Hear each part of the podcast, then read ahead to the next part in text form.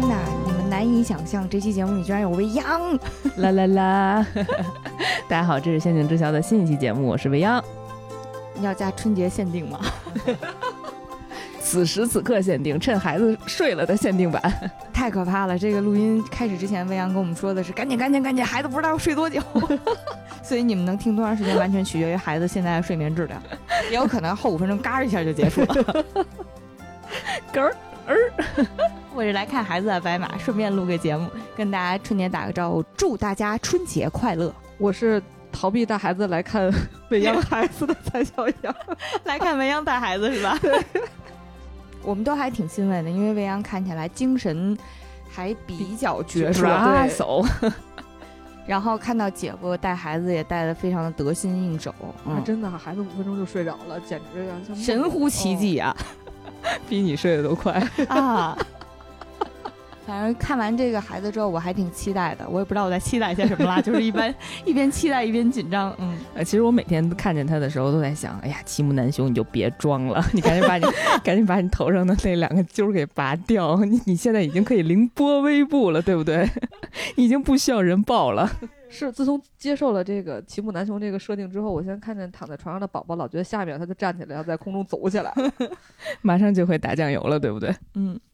哎，其实每年看到孩子，其实每年过年的时候是我最开心的时候，因为什么呢？因为并不是因为孩子过年又长大了一岁，而是因为有了孩子之后，我又重新收到了压岁钱。你就是那个传说中最可怕的那种妈妈先替你收着的人，对不对？不是，我不是妈妈先替你收着，我是妈妈先替你花了，然后等你长大了给妈妈再花一份。对对对，因为你看妈妈辛苦了一年了，这就是妈妈的年终奖呀。孩子知道他已经给你发年终奖了吗？我觉得他逐渐可能就要知道了，但是现在还还不知道。嗯，我所以紧着赶紧的先把这一年的花。行，希望听我们这个节目的妈妈都能掌握这个技巧啊。我记得之前有一次我和未央去串台找伊莎玩的时候，那期也是一个春节的节目。哎呀，当时其实提起来春节对我来讲还挺空白的，因为我从小我们家。在北京的亲戚并不多，所以小的时候过春节没有那种特热闹，大家一块儿聚堆打麻将啊，特别就是人多的感觉。但是呢，我因为从这几年开始，因为陆陆续续的会开始去见呃我配偶的家里人，嗯，然后开始感受到了春节的那种特有的氛围，嗯嗯。在此之前，我和就是我配偶毛师傅，我们俩在聊起来春节的感觉的话。嗯，感受是截然不同的。就是我还挺羡慕他们家那种人多势众，也不能叫人多势众，就人多热闹。然后春节凑到一起聊聊天、吃吃饭，啊，热闹热闹的气氛，就是对我来讲很陌生也很新奇。然后呢，他就羡特别羡慕我们家平静，平静，各过各的春节氛围啊。这就是社恐和社牛最大的区别，对，这就是社恐和社牛最大的区别啊。然后后来我去他们家过过一次之后。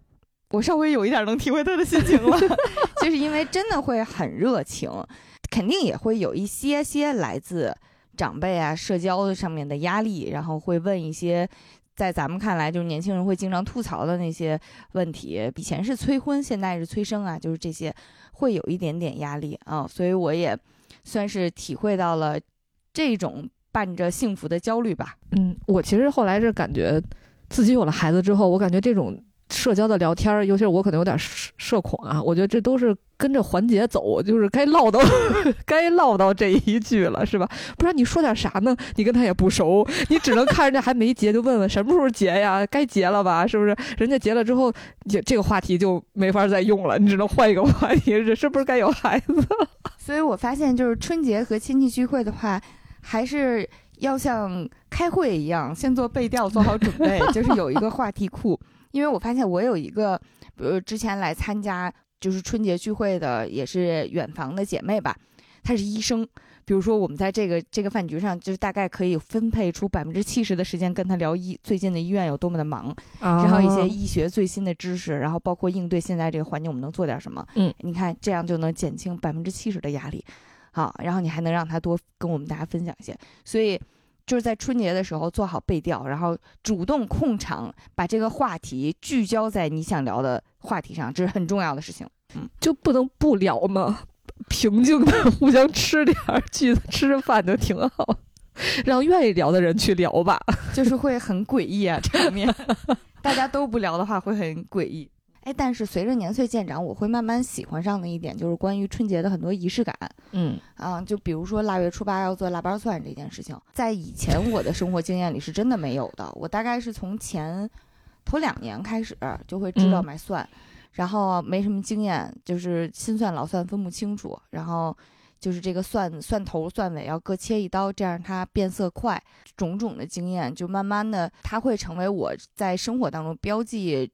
走到了这个时时间，走到了这个节点的一个特别重要的仪式感，我会觉得这个体验还是挺挺美妙的。嗯，那你你从腊八扒到了腊月十十三，还在扒蒜还没有扒完，是错峰扒蒜吧？那几天忙啊，架不住。哎，但我一直觉得特别合理。你想，就是腊八扒完蒜泡上之后，然后三十吃饺子就可以用上了，所以我觉得特别神奇。我不知道为什么，我能感受到在这些仪式当中，我们寄托了一些对你不能说对美好生活的向往，这听这词儿听起来太春晚了。但是在做这些仪式的过程当中，可能是自我感动，但是我自己会有一种在做这件事情的时候，我会让我未来的生活变幸福的感觉。嗯啊，就好像。就是幸福并不是一个自然而然的结果，而是在我规划和策划之之下一个必然会发生的事情。嗯，会有这种隐隐约约的感受。嗯，所以我会开始注意，比如说什么时间要买年宵花了，然后到了什么时候，你是不是应该去准备给亲戚朋友的礼物了？嗯，比如我姐养了今年新养了个小狗，我可能想会给那个小狗再包个红包之类的。这是我的创意，是我剽窃了。我是觉得有了孩子之后，我断层的春节又回来了。因为你小的时候就很渴望过春节，因为和就是大家聚在一起，你还能收红包，或者是能穿新衣服，或者过年会有一些什么什么活动不一样的，嗯。然后，但是你长大了自己上班之后，好像这这些事情对你又没有什么特别吸引力的了。然后春晚也。没有很好看，然后顶多就是大家吐槽吐槽，然后也也收不到压岁钱。我可能是因为压岁钱回来了，但是有了孩子之后，你可能就想说，马上春节了，你可能会想着给孩子买一件新衣服，嗯，可能会全家去拍一个全家福什么的。你有这个孩子给你的年终奖之后，还会再给自己买个珠宝首饰、黄金钻石之类的 可以可以。我现在拿到钱之后，都会跟孩子说谢谢噔噔。但是他逐渐已经不太好了。原先他还不懂，现在他已经开始问我说：“我给你什么了？为什么要谢谢我？” 我你怎么接？我说你不需要知道，就谢谢你，谢谢。哦，他反正也感觉好像还比较懵懂，可能明年就要跟我说那是我的，太可怕了。我们为了让未央回来跟大家讲几句，打算派蔡小阳过去替他续一会儿孩子。乡亲们、朋友们，想死你们了！聊着聊着他没了，聊着聊着又回来了，回来了，回来了。续着刚才白马说的啊，一般过春节的时候，我都是属于大家防范的对象，都是大姑大姨，我来给你们表演个节目呀！过年好，过年好，根本拦不住啊！我印象当中，我好像也没怎么收过红包，但是应该都是被我爸我妈收起来了吧？哦，是是，我那时候也是，嗯。你觉得今年有了孩子之后，你的春节会有什么不一样吗？嗯，肯定就不能跟大伙儿再聚在一起吃吃喝喝了啊，可能就痛心啊，就是绑定在这儿吧，不用痛心，我还等着收红包呢。毕竟大家现在实物的红包即使没有，也可以直接微信转账啊，都不要客气。而且我们这是忙活一年的年终奖，他是刚入职一个月就年终奖。对对对，那，这个节点非常好。最近因为没有参加录制啊，然后我的身份有一些转变，然后我每周呢都像听众一样，非常期待我们这一周更新的内容。就是，嗯，白马只会告诉我他这周准备录制什么，但是不会提前给我听。然后我每周六呢就非常期待九点四十三看我们的节目更新啊。然后最近这几期呢也是聊到我心坎里了啊，比方说飞人在欧巴，我作为欧巴的粉丝，然后听的时候也非常的开心啊。然后一喜二喜的时候，呢确实。哎呀，主要是我没有跟凯凯同台竞技，实在是太遗憾了。期待一下我们俩能够有朝一日给大家表演一些视频的节目。相会在顶峰了，算是。对于春节的记忆呢，你看今天还是没凯凯来。如果要凯凯来呢，我们俩就可以对上了。我们俩是从八零九零年代的春晚小品，几乎是悉数可以会背的那种啊。比方说，给大家表演一个啊，嗯，超生游击队在外活受罪，活受罪，活受罪，晚上睡觉都没背。这个非常有年代了，宋丹丹对不对？对，宋丹丹和黄宏的叫什么海南岛，对，一个叫吐鲁番的 少林寺对吧？还有一个，我的天哪，这是一个暴露年龄的节目。宋丹丹和黄宏的超生游击队非常有年代感了。就是我我看春晚有几个阶段，在很小的时候，因为节目好看嘛，所以你其实看的是节目，包括春晚结束之后的很很多个月，电视上都在重播，嗯，然后就会非常的熟悉，尤其是什么，呃。但是为什么我想到的比你们年轻、稍微年轻一点的这些节目，就是赵丽蓉、赵丽蓉老师带来的很多节目都特别精彩。然后第二个阶段就变成了，就我们稍微大一点儿，就可能在上上初高中的时候，就是你能感觉到这个节目它已经逐渐走样了，但是它依然还能看，就是至少每年你还能看到大家对于这个节目真心实意的讨论。就可能那个时候，尽管你就发现能聊的节目逐渐集中在赵本山身上。嗯，但是呢，可能还有一个第三个阶段，就是那个时候大家就基本上只看互联网的吐槽了。嗯，更重要的是大家一块发弹幕啊，然后哎呀，我一个晚上就狼狈流窜于 各个群群里，跟大家一个梗发三遍，一个梗发四五遍。对，这是一个阶段。我觉得到了现在的时候就已经，唉，就是内娱完了，这鱼这鱼这鱼。内娱不行，真的是到了现在就有点真的看不下去了。嗯，你看这道菜，群英荟萃，卖你老八十，卖你老八十，它一点都不贵。疯了，这两个人已经疯了。嗯，但我我其实那个这两天在看跟春春晚相关的回忆的时候，发现我有一幕印象很深，是费翔唱《冬天里的一把火》，但是我查了一下，发现那是我出生之前的节目。啊，那是八七年的春晚，就是因为太帅、太经典了。历年去盘点春晚经典的时候，都会有他，因为实在是太帅，而且太有开创性了。大家听到宝宝的哭声了吗？啊，虽然我最近不能出门啊，但是最近二次元也有一些大事儿啊，比方说 EVA 最后一部剧场版，嗯，要在电影院上映啦。虽然我不能去电影院看了啊，但是希望大家有条件的话，还是可以在。大屏幕上看看我们的十个 一位。大年初一还会上映一部动画电影啊，叫《深海》。前几天呢，我也收到了来自中信出版社推出的呃电影《深海》荧幕同款原创绘本《深海大饭店》。深海的绘本是《深海大饭店》，我是没想到的，就是总总感觉是你以为是一个文艺片，结果它是一个厨艺片，这种感觉。中华小当家是吧？嗯这本书呢也独家揭秘了深海之前的故事。沉浸式探索《深海》这部电影的世界观，呃，书里包含了电影男主南河的身世、造船的过程、完整的菜单，还有一些特色的项目啊。如果热衷于这部电影的朋友们呢，其实看完电影以后呢，可以在书中再逐一揭晓这些彩蛋。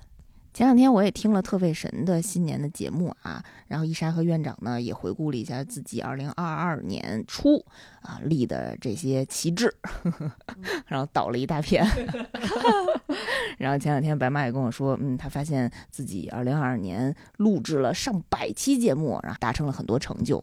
因为我最近在研究电子手账，嗯，然后就试着做了一下，用电子手账做了一下我的年终总结，主要是。就是这种大数据形式，大家也都知道，现在你的用的各种 A P P 啊，或者是就是用各种软件，都会帮你做你今年的一个数据方面的总结。啊，我先最核心的是，其实关于自己的健康嘛，嗯，总结了一下，我差不多全年每天消耗的呃千卡热量大概是三百二十四，啊，就不高不低吧，精准。对，就就 三百二十四是个什么概念？三百二十四就。就是我反正消耗不到，就是就是让我的体脂从百分之二十六点三升到了百分之二十六点九的一个概念，这可以这是可以揭露的数据吗？就我也没有想到会体重最最后是这么涨势喜人，但其实也是合理的啊，因为我今年做了两台手术，嗯，嗯，一台是髋关节的，然后另外一台是扁桃体的。切完扁桃体，我原地瘦了五斤，然后但是毕竟后面紧跟着就续上了，呃，国内的疫情啊，在这个疫情的影响之下，稳定的又胖了很多啊。我去年住院住了十三天，然后感染新冠的时候最高烧到了三十九点八度，嗯，然后我还算了一下我平均睡觉的时间，每天晚上睡觉差不多平均七个小时。那你不够啊！我不够啊！我就是算完，我就我也觉得我不够，所以我今年的一个旗帜是我要稍微早点睡，然后睡的时间稍微多一点。嗯，那听说你立这个旗帜的前两天都睡得特别晚的。对，立的旗帜前两天都大概是两点半睡的吧。我现在目标，我打算，我本来拆分目标到上床时间了，已经是，毕竟睡几点睡着已经是我无法控制的事情了，但我要 早点上床，这是成功的第一步。目标定到了十点半，最开始是有点早啊，然后我现在打算调到一点半能躺上床，就我就算胜利。嗯，这个是健康方面的啊，呃，生活方面我就写了一条，就是我六月二十一号结婚了，啊，就是对目前过得还行，也暂时没有任何离婚的迹象，我觉得还是挺开心的一个事儿啊。不容易，不容易，撑过半年了呢，足足半年了。我觉得我在感情当中和在婚姻当中的心态特别像《二喜》里面的某一个节目。像娜娜被快剪的那个《庐山之恋》，就是我是永远持着悲观主义的，然后永远都觉得很多的迹象，它一定象征着不幸的婚姻，或者是两个人永远不协调的部分。对我一直知道我是这样的嗯，然后我也一我以前也会时时不时的产生这种感觉，但是在目前的婚姻当中，我觉得还是挺顺利的。所以以我个人为坐标的话，我会觉得。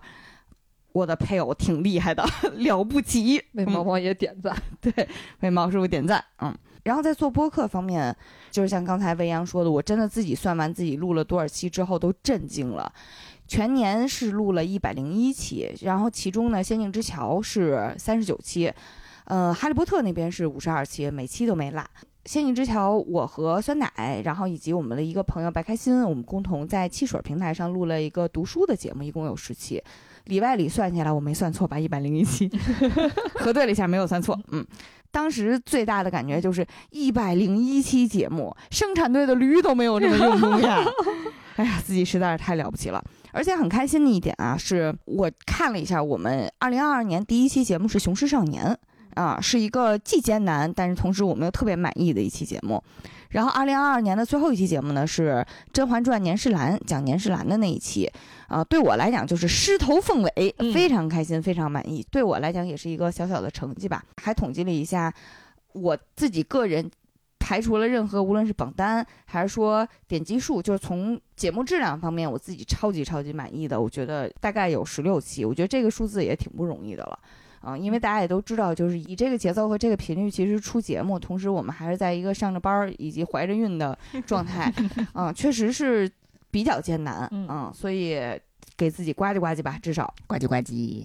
我是看了白马的这个统计之后，我也自己统计了一下，然后我去年一共是录了六十五期节目，哇，我竟然逃避了这么多时间带孩子，感觉自己 非常的成功。就是确实是，当我跟我老公说，你看我去年录了六十四期，是不是很厉害？他说，嗯，这也离不开家属对你的大力支 持。在这儿，我们要衷心的感谢一下家属，衷心感谢。去年虽然没有旅游吧，但是我出差了三个城市，然后为了去这三个城市，经停了五个城市，大概就是一个非常跌宕起伏，然后充实又，嗯，充满提升的一个工作项目吧。这也是让我还挺开心的一点。毕竟去年那个糟心的状态，能有一份工作，并且 这个工作还能有一个靠谱的项目，对我来讲还是挺开心的。我二零二二年初立了一个 flag，就是希望在这一年里尝试一个新的领域，呃，而且如果能做出一些小的成绩就最好了。结果没想到年初 就发现中了，嗯，当然这也算是一个新的领域了，当妈的领域。对，然后因为有了这件事儿呢，我其他领域也没有开始施展什么。嗯 随着这一年逐渐的度过啊，尤其是到现在已经二零二三年了，嗯，有一个感想呢，我越发的深刻，就是，呃，因为现在更多的时间是碎片化的，我给自己内心立的一个 flag 就是希望自己把更多的精力花在做更加有意思的事情上吧。嗯，因为以往呢，可能会把精力花在做一件有意义的事情上，不知道大家能不能感受到这个一字之差的嗯，区别。我特别想知道您以前对有意义的定义是什么呢？呃，很简单，就是传统层面上的有意义，比如说这事儿能升职加薪，迎娶白富美，当上 CEO 啊。但是随着年龄的逐渐增长，我觉着让自己变得有意思，然后自己变得有意思之后呢，让更多的人变得有意思，这件事儿是更重要的。我觉得这个点特别好，因为我今年在有意识的记录自己经历过的有意思的瞬间。嗯嗯，然后其中一件事情是在一月七号那天，我和一个以前我就特别喜欢的摄摄影方面的艺术家合作去拍照片儿。嗯，然后那一天对我来讲，整个体验，我回家之后只有一个念头，就是像《爱丽丝梦游仙境》一样那么过了一天。当然，以后有机会单独跟大家讲一期这个这件事情啊。嗯，我就觉得这种体验其实对我来讲很重要。就是你会觉得那天经历的事情，在未来的很长一段时间里，不断的给你生命力和给你力量。我回想的时候，二零二二年的这件事情是，呃，我和阿凯以及我们共同的一个朋友去看了一场变装皇后的表演秀。那件事情同样也是一个，我觉得有这么一天会让我在后面的很长一段时间都有勇气和有生命力啊。所以我希望我今年能够多多的经历这类的事情。嗯，嗯，对，因为我发现，呃，长这么大，记忆当中那些闪耀的点都是非常有意思的点，是一些开心的时刻吧。嗯，我去年没有立 flag，因为我发现我每年的 flag 都不会完。我去年的也没有立。然后我去年唯一最开心的事情，就我有四个月没有工作，就是因为前一份工作已经卷到，就是周末也没办法休息，然后所有的节假日可能都随时在，可能有客户找你的这么一个状态，所以我后来过了春节之后就辞职了，然后在家就是本本分分的待了四个月孩子。但那个虽然带孩子有点也很累，但是其实我还挺开心的，就是很放松，就是你不用担心随时有人找你干活儿。我觉得是一个，就是虽然身体累，但是精神上是一个松弛的状态。我觉得这个状态我还挺开心的。嗯，还有就是我虽然去年没有什么大事发生，但是我感觉就是每个周末在和大家一起录节目，是我这一有意思的事儿。最有盼头的事情。就是虽然可能在我的我的你是用带孩子逃避工作，然后用录音逃避带孩子是吗？对就是感觉虽然每周都有一个 deadline，要被杀死的 deadline，对，但是我还是熬夜，就是写稿子，然后录节目，大家在一起很开心，然后录出来这个节目，如果就是我很喜欢，然后上线之后大家反响也很好的话，我觉得这个是让我能开心很久很久的一个事情，嗯，所以嗯我决定在。新的一年最好还能继续更加深耕在播客这个 领域。嗯让我想起来了，我们一喜二喜节目上线之后，有一位听友给我们的留言是，呃，马女士明明是个本本分分的 播客主，怎么会是独角兽呢？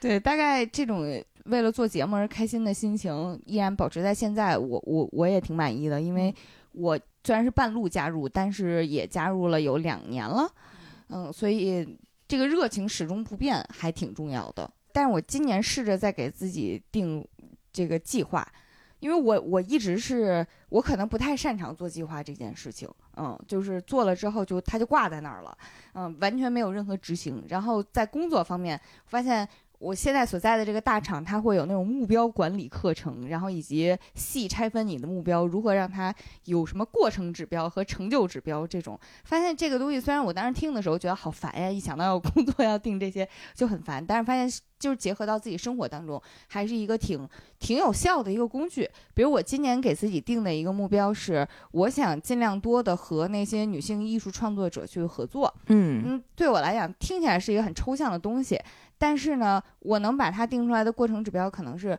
我至少每个月要去找一个我欣赏的。呃，艺术创作者女孩子聊一下，看看她有没有兴趣来跟我们一块儿上节目啊、然后呢，哪怕我现在没有想好我跟她一块儿做什么，但是我要每个月去找她一次。哎，最近有什么新想法？我对小公就是这样的 我定期去跟她说一下，哎，有什么新的想法没有？嗯，希望这个方式能够帮助我吧。我目前其实已经定下来几个就是要合作的主播了。一个是伊莎，先从最简单的入手嘛，先从我们最亲姐妹开始入手。然后呢，还有就是小宫啊，南宫红，嗯，对，南宫红啊，也是跟我们去年一起做《南雄狮少年》那期节目的，呃，南宫红，大家也可以去听一下那期节目，确实是一个非常专业的。为什么要介绍他？大家很熟啊。对，一位代一位逮牢，一位逮牢，嗯，然后希望这件事情能持续做下去吧。然后给我给自己定的这个数量上的指标，其实是最开始想的是一个月至少一次，但是后来发现可能有点难，毕竟逮逮牢的时间 也不好约呀。所以现在先把目标降低，至少两个月一次吧。啊，希望能够做到吧。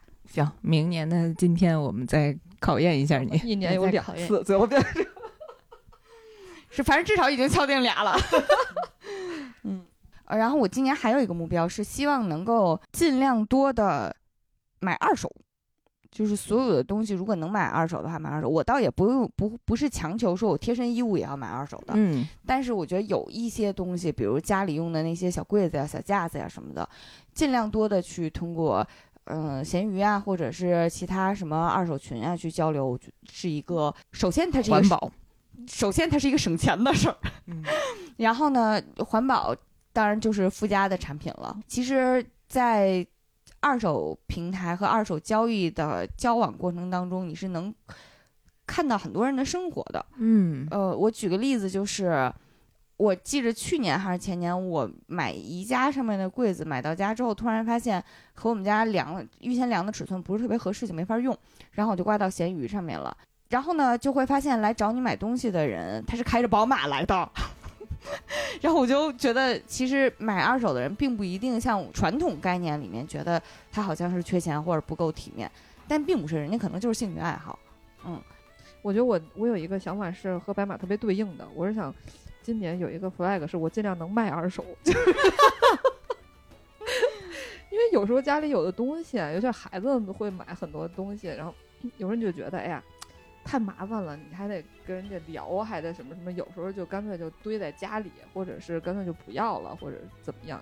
我觉得还是能尽量的把它们循环利用起来，能嗯卖点儿是点儿。综合一下你们俩的愿望，就是断舍离和省钱。嗯，还有一个目标其实特别抽象，我这个属于我目前还没有完全想清楚，但是我觉得挺值得分享的一个事情，就是我希望能够把一个很你自己向往的，然后呢，但是又同时对你来讲可能因为过于向往，它就变得有些让人害怕或者是有压力的一件事情，然后把它慢慢的能够拆解下来，拆解成脚踏实地你目前能够做到的事情，而不会被压力和恐惧所困扰。其实其中一件事情是生孩子，但是这件事情因为对于我来讲实在是太大了，所以我还还在思考之中。然后另外还有一些事情，当取得成绩的时候再可以再跟大家讲。嗯咱们这期节目上线的时候是指除夕啊，嗯啊，所以听到现在的朋友们，咱们晚上可以在群里一起吐槽春晚，是，也祝大家兔年吉祥，吃好喝好。哎，我其实还期待就是你们要是有什么 flag 可以插在我们评论区里，明年明年今日。就是我们一起互相拔旗之时，也有可能是互相打脸啊，但还是希望大家能够都完成自己的计划和目标。可以立一个第一个月就能完成的这种 flag。对，吃点好的。对，立点简单的 flag，吃顿大餐啊，见个朋友什么的。嗯，有没有想特别想见的人，很久没见的，咔嚓就去把他给见了，这不挺好？咔嚓，我的 flag 就是带着我儿子来和未央的儿子来一次会面，贴贴，贴贴对。祝大家春节快乐！酸奶因为个人原因最近特别忙啊，所以没有参加我们这期的录制。但是呢，在节目最后，他也给大家拜年了。大家好，我是酸奶。我们仙境之桥又和大家走过一年啦，先在这里祝大家新春快乐，红包收到手软。除了红包之外呢，也祝愿我们所有人都身体健康。新的一年大家都多多运动起来吧，健康的身体可是最珍贵的。新的一年也要继续和仙境之桥一起创造美好的回忆哦。